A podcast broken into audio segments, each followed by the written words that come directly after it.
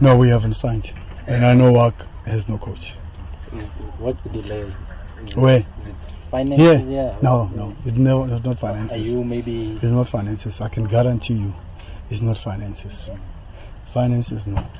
Can never be finances because first, I've I've never came out of the newspaper being greedy or asking for a raise. I've been here seven years.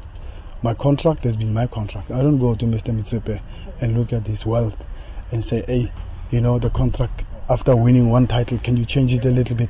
I've won so many trophies. I've never asked for a raise on my contract or whatever. Uh, I'm a professional. I, I, I, understand that. I've agreed to that and I stay on that. I don't ask because now I won a title somewhere there. Then I go back to him say, "Can you please check my contract?" No, no, I don't do that. I'm a professional, and I don't take advantage of the wealth that he has created. This is for him and for his family, and he worked hard for it.